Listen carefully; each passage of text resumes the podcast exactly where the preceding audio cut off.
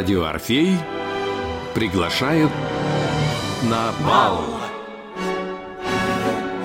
История нравов сквозь музыку времени. От древности до наших дней.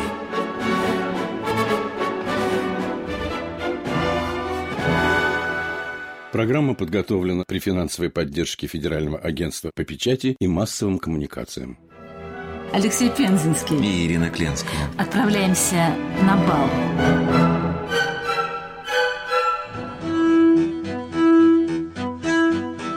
Тем более, что сегодня нас ожидает путешествие в век золотой Екатерины.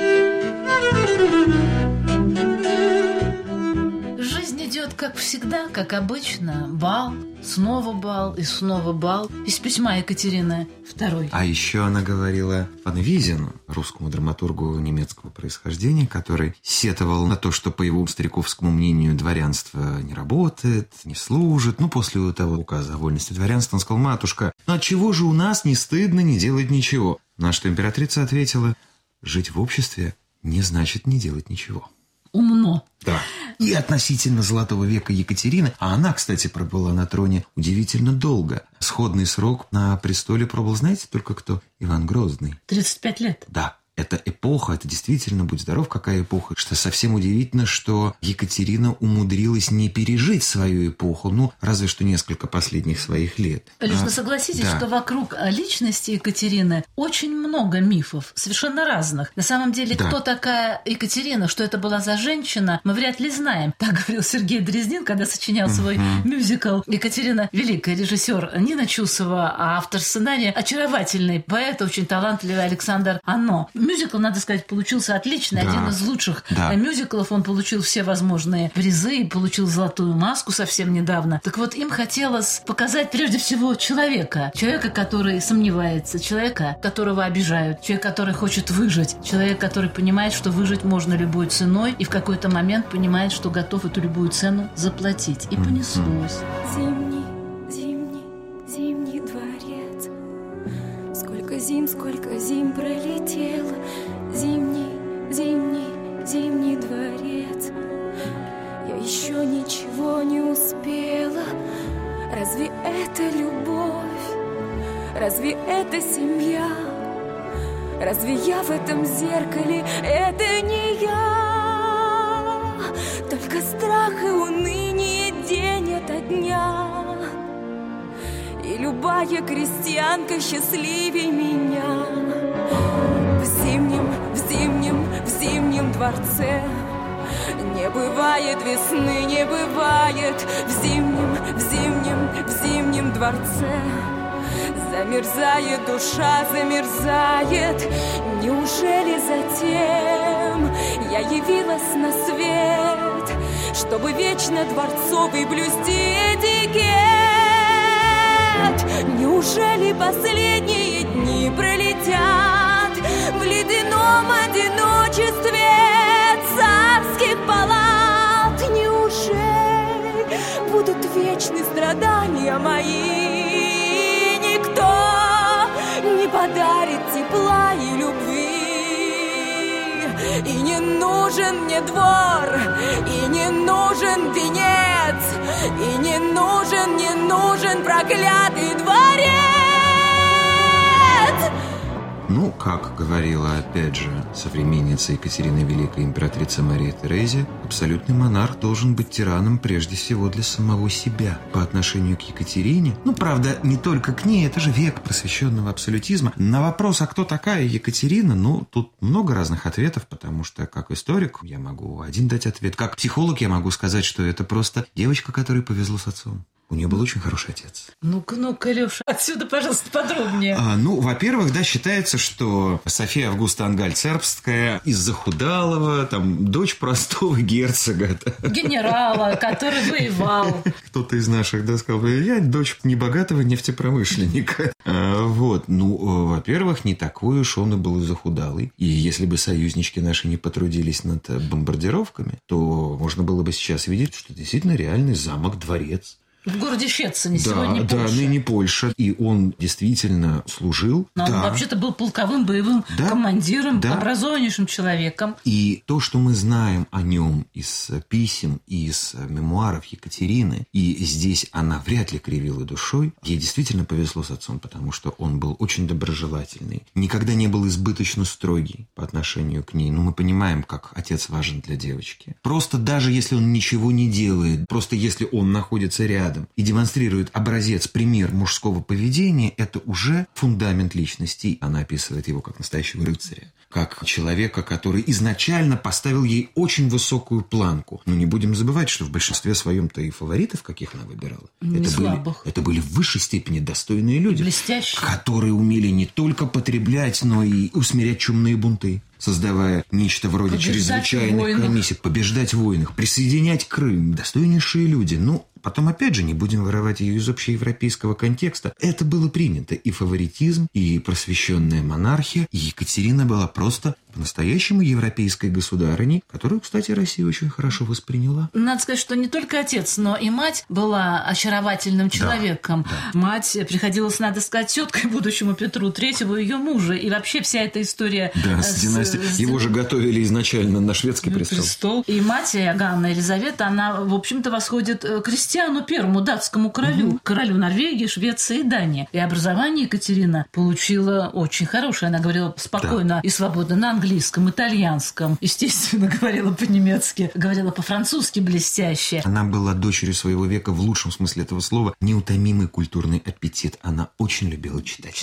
Театр, музыка, танцы. Она прекрасная была наездница. Вышла замуж-то тоже по совпадению. Елизавета, когда наша императрица искала для своего племянника партию, она вспомнила, что Иоганна Елизавета, мать Екатерины, была какая-то романтическая история. Она намекала о том, что как было бы хорошо, если бы дети соединились. И поэтому, собственно, Екатерина приехала полная романтических, радужных надежд увидеть своего троюродного брата. Я вырву из контекста слово «приехала». Она же приехала сюда с матерью. И вот эта история с совершенно потрясающей роскошной собольей шубой, которую подарили ей. Матери тоже подарили, но менее роскошно. Уже четкая табель о рангах здесь. И это было естественно, но любопытен следующий факт. Думаю, не все его знают. Когда в 1744 году они пересекли границу, первая торжественная встреча их ожидала в Риге. И мать будущей императрицы отметила письменно красоту командующего почетным караулом. Это был 24-летний, косая сажень в плече, с очень таким волевым, мужественным лицом, потому что тогдашний идеал красоты был не так далек от современного. Это был тот самый Мюнхгаузен. Это был ротмистр русской армии барон Мюнхгаузен. И это отнюдь не легенда. Это так и есть. На единственном сохранившемся портрете, мы-то знаем, что он выглядел не так, как выглядит в мультиках. От древности до наших дней. В программе «Бал» на волне «Радио Орфей». Интересно, что когда она приехала, Елизавета сразу не взлюбила ее. Две хозяйки на одной кухне, да. Невозможно. Но какой характер Екатерина? Не зная ни слова по-русски, она выучила русский язык блестяще. Она писала по-русски великолепно. Момент очень серьезный – поменять веру. Она принимает христианство. Это обязательно было. И она не только принимает христианство. Был момент, Ключевский об этом пишет, она заболела очень серьезно, воспаление легких, и думали, что все, в общем, ей не выжить. И просят прийти лютеранского пастора. Ей предлагают. Да. А она говорит... Хочу священника православного. Да. И выжила. Но какая актриса...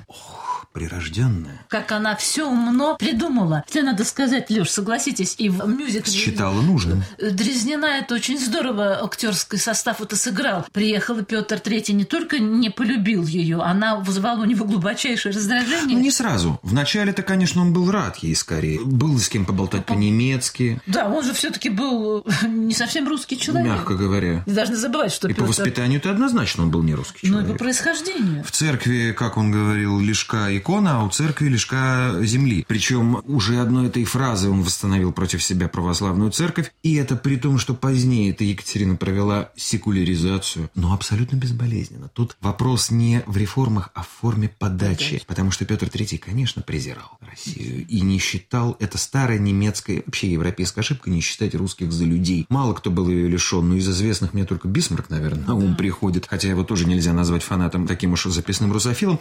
По поводу русского языка. Известно, что она в слове «еще» делала 4 ошибки. Что она писала по-русски с грубыми ошибками, нарушая все правила. Это все так писали с ошибками. И русские люди в том числе. Просто потому, что правил тогда еще устоявшихся не было. Так что она писала скорее с немецким акцентом. Логика конструирования фраз была скорее немецкая. Но этим же страдал и Петр, который был абсолютно русским человеком. Когда они поженились, много лет они жили и не было детей. Когда появился первенец, Екатерина, как рассказывают, родила девочку, которую отобрали у нее. Страшная женская судьба. Петр III открыто живет со своей любовницей Елизаветой Воронцовой. Елизавета Воронцова практически царица. Екатерина удалена в самый дальний конец Зимнего дворца. При том, что она подвергается постоянным унижениям со стороны Елизаветы. А Елизавета была, как тот же Ключевский, да, вы его хорошо вспомнили, он ее характеризует, добрая. Женщина-то она была добрая. И не такая уж она была и пустая. И преувеличено сильно то, что она занималась одними балами, вовсе нет. И людей она расставила хороших на важной должности. Другое дело, что она-то свою эпоху точно пережила перед каким-то моментом. Лёш, но она активно не любила Екатерину просто потому, что не любила. Да, и всячески ее унижала. И когда Екатерина родила ребенка от Алексей Бобринский, молодой мальчик, он вошел в историю как Алексей Бобринский, говорят, что это был сын графа Орлова. И Орлов нежнейшим образом относился к Екатерине. Собственно, в его голове и возникла идея заговора и возможности поставить на престол свою любимую женщину. И после смерти Елизаветы Петр довольно успешно начинает реформы. Ведь многие реформы, Лёш, которые сделала Екатерина, это были начальные реформы Петра III. Он не был дураком. Но политика – это искусство возможного. Петр III не понимал, это отмечают все современные историки, что указ-то можно любой подписать. Указ, декрет, называем как угодно. Но нужна опорная группа, которая бы этот указ проводила в жизнь. Он ликвидировал тайную канцелярию. Вроде бы хорошо, тайной полиции больше нет. В результате он обезоружил сам себя. Это да, в России и только дурные указы исполняются. А вот положительные указы, конечно, поплатился за это. Потому что ну как это в государстве без тайной полиции? А Екатерина, она же не начала свою деятельность с вот этих бестолковых громогласных реформ. Она готовила их всей логикой своих предыдущих действий. И перед этим активно зондировала почву. Но грех-то есть на душе. Какой монарх без греха? И убийство Петра III, и не только его. Убийство Петра III, собственно, возвело ее на престол, как, собственно, в свое время возвели на престол военную Елизавету. Схема повторилась. Первые указы и задачи, которые Екатерина огласила, надо сказать, замечательные. Нужно просвещать нацию, которой должен управлять. Второе, посмотрите, нужно вести добрый порядок в обществе, поддерживать общество и соблюдать закон. Ярко выраженная идеология просвещенного абсолютизма. Европейская мода XVIII века. И дальше. Учредить хорошую, и смотрите, какое слово, и добрую полицию. Которая бы дарила цветы. Ну, кстати... Добрую. Добрая без зверств особенных. Добрая же в смысле изрядная. Качественная. Да. Дальше, конечно, нужно способствовать расцвету государства, и смотрите, и сделать его изобильным. Да. Дальше мне очень нравится этот пункт, и там она в мюзикле пропевает это, поет. Нужно сделать государство грозным в самом себе и внушающим уважение соседям.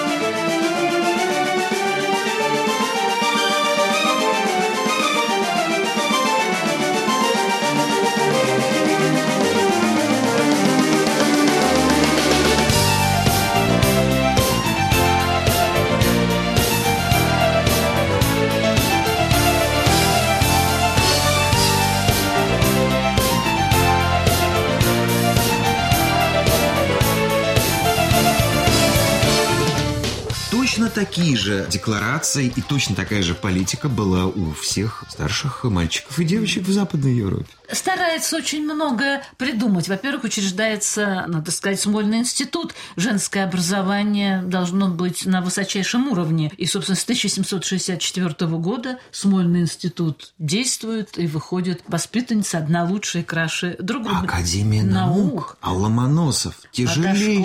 А тяжелейший. Ломоносов, Дашкова. Ломоносов тяжелейший человек. Вот так объективно говоря, это очень нужно обладать недюжинным талантом, чтобы уживаться с таким человеком и даже вести с ним диалог. Но... Согласитесь, да. Много хороших было замыслов, но образование в Смольном институте и в Академии медицинской шло на латыни и на французском. Русского языка... Так русский язык еще не был готов, он еще не был языком науки. Таким его начал делать как раз Ломоносов. И вот эта известная история, у них отношения были непростые. Очень. Но она разговаривала с ним на равных, позволяла ему разговаривать с собой на равных. И это известная история, когда она посещает его мастерскую, и он демонстрирует ей опыты с электричеством, а незадолго до этого от электричества же при подобных опытах погиб его сотрудник Рихман. И это показывает Екатерину как человека, безусловно, смелого. Ну, дерзкого, да. Прогрессивного. Но, с другой стороны, именно она учредила черту оседлости, за пределами которой евреи не могли селиться. Этому предшествовала долгая история и, опять же, политика искусства возможного. Она не по доброй воле это сделала. От нее потребовали. Московское купечество. Или ее фраза, которая говорит о том, что в России нет рабов. Крепостное крестьянство духом своим независимо, хотя телом и испытывает некоторое принуждение. Это пропаганда. Это типичная пропаганда. Но она их закрепила, крестьян стали продавать. Хотя были мечты освободить. И она же сказала, нет, они не хотят. Мы обязательно они сейчас... Мы сейчас поговорим об этом. Нет. Ну, во-первых, крепостное право, оно было в России на самом деле не так уж массово распространено. На севере крепостного права не было. Ни в какой Архангельской губернии нигде этого не было. За Уралом крепостного права не было никогда. И не будет его позднее. Тем самым корона как бы намекала недовольным крестьянам, куда им следует бежать. Ну, оттуда она потом получила Пугачева. Это другой вопрос. Она получила его из среды казачества. И этого никто не ожидал. Потому что такое понятие, как расслоение социальное, имущественное казачество, но это только тогда вот и началось, в XVIII веке. Здесь ее трудно, конечно, винить. Блаженная комиссия, когда она принимает вот этих депутатов, делегатов. В большевистской историографии считается, что это все было кривляние и позерство. Вот эта блаженная комиссия. На самом деле это было то самое зондирование почвы. По современным представлениям, она приняла делегатов. В результате этой встречи Екатерине дали понять, что никакого освобождения крестьянства дворянство не допустит. Но она... Если она хочет оставаться на престоле и не кончить жизнь так, как кончил ее муж, пожалуйста, пусть она соблюдает вековой уклад. О том, что крепостное рабство себя изживает, еще не изжило, но изживает уже, она понимала это не хуже многих. Но шагов не сделала. Более того, когда начался сильный голод, она пишет в письме: «В России все идет обыкновенным порядком. Нигде нет недостатка ни в чем. Все поют благодарственные молебны, танцуют и веселятся». Но когда в Москве началось то, что замечательный историк-эпидемиолог Супотницкий Михаил Васильевич называет чумным побоищем, там тысячи людей похоронили. Опять же, в рамках пропаганды ничего не говорилось, все в порядке, все хорошо. Екатерина тоже была заложницей ситуации, но если ей чиновники из Москвы доносят, что эпидемия закончилась, она действительно стихла, и Еропкин не принимал желаемое за действительное, потому что там численность смертей пошла вниз, а потом она уже подскочила до четырехзначной цифры. И сам Еропкин, он не знал, что делать, он убежал из Москвы. Так вот, Екатерина сделала все, чтобы локализовать эпидемию. Были и эти карантинные кордоны. Тут был просто апокалипсис. Тут бунт же еще был этот чумной, когда убили священнослужителя. Страшные вещи творились. Вот этот народ, вышедший абсолютно из повиновения, я могу себе представить, о чем думала Екатерина. И это так себя ведут посадские, которые отнюдь не были закрепощены. И этим людям еще давать какие-то свободы. Да они сами себя поубивают в первый же день. Секреты времени и нравов в программе «Бал» на волне Радио Орфей. Интересна еще одна вещь. Здесь, может быть, вы мне возразите, но очень она любила иностранцев. Конечно, она была европейкой, и русский мир все-таки ей был чужой. Это, может быть, для нее была такая арена для самолюбивых начинаний и свершений. Она любила и не бескорыстно. Например, когда она узнала, что у Дидро сложности денежные, да, она, смотрите, что сделала. Она выкупила всю библиотеку. Его библиотеку, назначила его смотрителем и назначила очень хорошее жалование, которое его продержало. А потом купила ему квартиру на втором этаже, чтобы ему было... лучше видеть. Он совсем мало в ней прожил, но умер он именно в ней, не бескорыстно. В результате все эти свободолюбцы, типа Вольтера, того же Дидро, кто-то из них говорил, что меня приглашали в Россию в качестве наставника к наследникам, но я не поехал, потому что у меня геморрой, а в России он смертелен. Официально некролог Петра III были геморроидальные колики. Вот.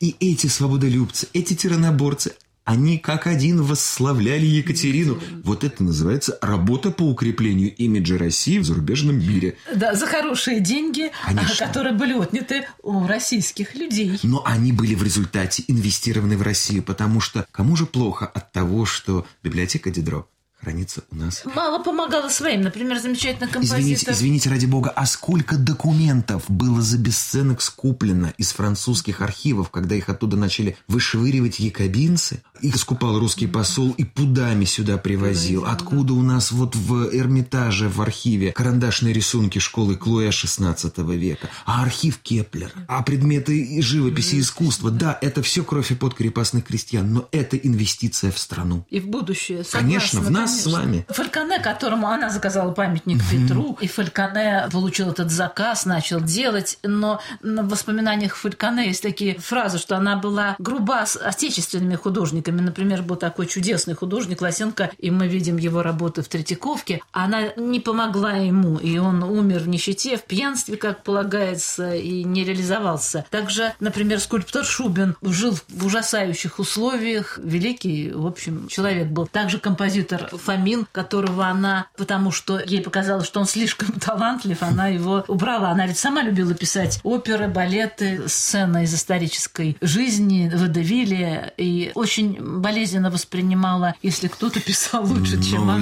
Но она веков, Радищев, посадила хороших людей. Но, вы знаете, это была политика. И здесь уже, если ты садишься играть с дьяволом в карты, не удивляйся, что у него на руках все козыри. Новиков был масоном, и это была отдельная история. Ну, какое-то время она любила масонов. А Радищев, ну так их все любили, пока не влезли во французскую революцию. А с Радищевым там все просто. Ее фраза, что этот бунтовщик хуже Пугачева, это же не просто фигура речи, потому что Пугачев был народным монархистом. Он претендовал на то, что он и есть Петр III. Он хотел быть царем. Правда, как бы он стал править и что бы он стал делать, это еще большой вопрос. Судя по всему, никакой программы у него не было, кроме как всех дворян повесить. Ну, и зверь, конечно. Ну, понятно. А Радищев-то ратовал за уничтожение монархии, да, и республика, поэтому в этом плане он, конечно, был гораздо радикальнее любого Емельяна Пугачева. Ну, и она боялась, конечно. Лёш, вам не кажется, что мы немножко отвлеклись? Да, бал. Да, не просто лорнет, ведь... мушки.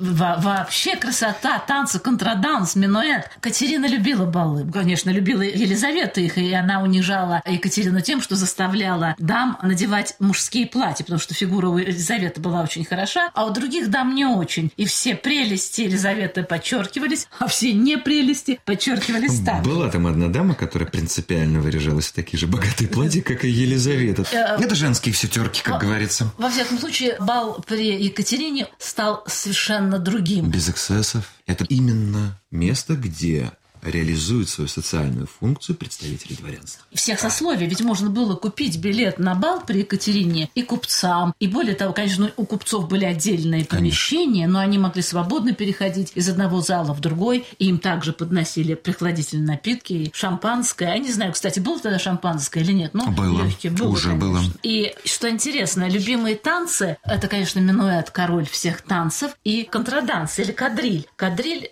я не так давно узнала, что кадриль, оказывается, это небольшой отряд всадников, которые участвовали в турнирах. И вот каждая группа имела свою одежду. Квадрилья. Да. И... вот как это означает. Да, вот что французское. И каждая имела свою эмблему, свой цвет одежды. Команда. Также и в танце. Вспоминают, что каждая кадрилья отличалась от другим цвета бальных туалетов. Пишут, что первая кадриль, например, возглавлял великий князь Петр Федорович, домино этой группы розового и серебряного цветов. Вторая кадриль открывала Екатерина Алексеевна с маршалом Лоси. Их цвета белый и золотой. Во главе там третьей группы шефствовала мать великой княгини, принцессу Иоганна Елизавета в бледно-голубом с серебром. И, наконец, четвертая кадриль. Дядя Екатерины Алексеевны, принц в желтом с серебром. Надо сказать, что любимый цвет Елизаветы был белый. Она любила белые платья, белые покрывала, белые шторы. Очень интересно смотреть в оружейной палате на платье Екатерины.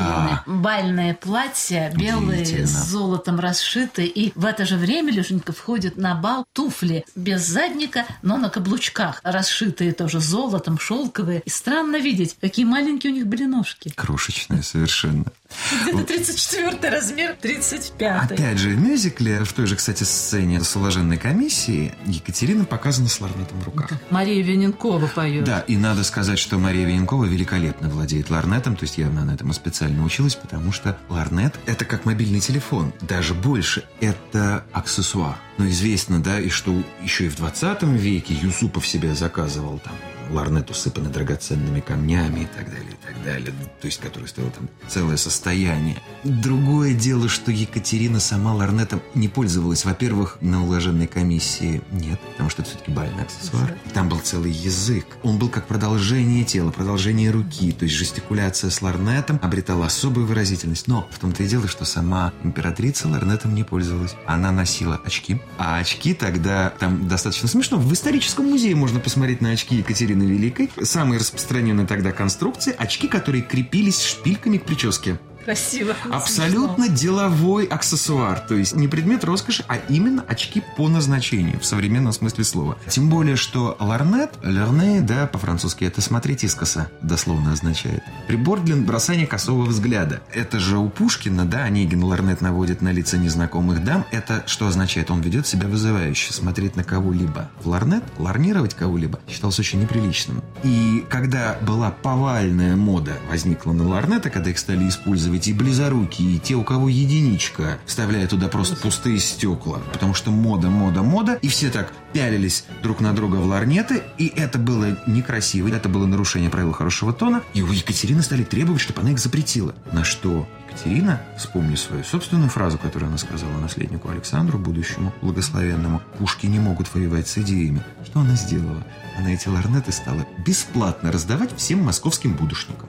И сразу мода прекратилась. Потому что, если это у последнего украинского полицейского городового в Москве есть там украинского происхождения, то кому что же в этом такого необычного? То есть, смотрите, иностранцы писали, что балы были так роскошные, яства были выше всяких похвал, экзотические фрукты, вина, роскошные освещения залов. И даже подсчитал один иностранный дипломат, что было 2000 свечей, которые отражались в многочисленных зеркалах. И было ощущение, что вы находитесь в совершенно фантастическом мире. И более того, оркестр, 80 музыкантов играли. И интересно, что говорили все, как говорили дипломаты, по-французски, как будто мы находимся в Париже. Екатерина приходила на бал около 7 часов. Бал начинался в 7, она приходила без 15:07, торжественно открывалась дверь, она садилась играть за карточный стол, ровно в 11 вставала и уходила. На следующий день она просила, чтобы ей принесли записочку, в которой написали бы, кто первым пришел на бал и кто последним ушел с бала. А я, вы знаете, тут же сейчас на бумажке произвел нехитрый подсчет. 2000 свечей, говорите? Вот, пишут. Это всего лишь 20 стоватных лампочек. А как справедливо отмечают представители французской школы анналов, не то, что биология изменилась, но людям хватало гораздо меньшего освещения, чем сейчас. Пушкин при Лучине, не при свече, это было бы дорого слишком, при Лучине писал по ночам своего того же Евгения Онегина. Попробуйте сейчас что-нибудь написать при Лучине, да не получится. Очень были роскошные балы, Екатерину стало это смущать. Она издала указ. Ширина золотого и серебряного кружева на кафтанах не должна превышать 9 сантиметров. И это было мудрое решение, потому что излишек пошел на инвестицию в Россию, в себя.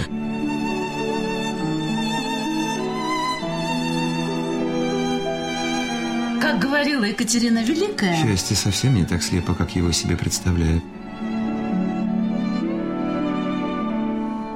И мы думаем, и за славу себе вменяем сказать, что мы сотворены для нашего народа, а не он для нас. Окончен бал, погасли свечи. Итак, до следующей встречи.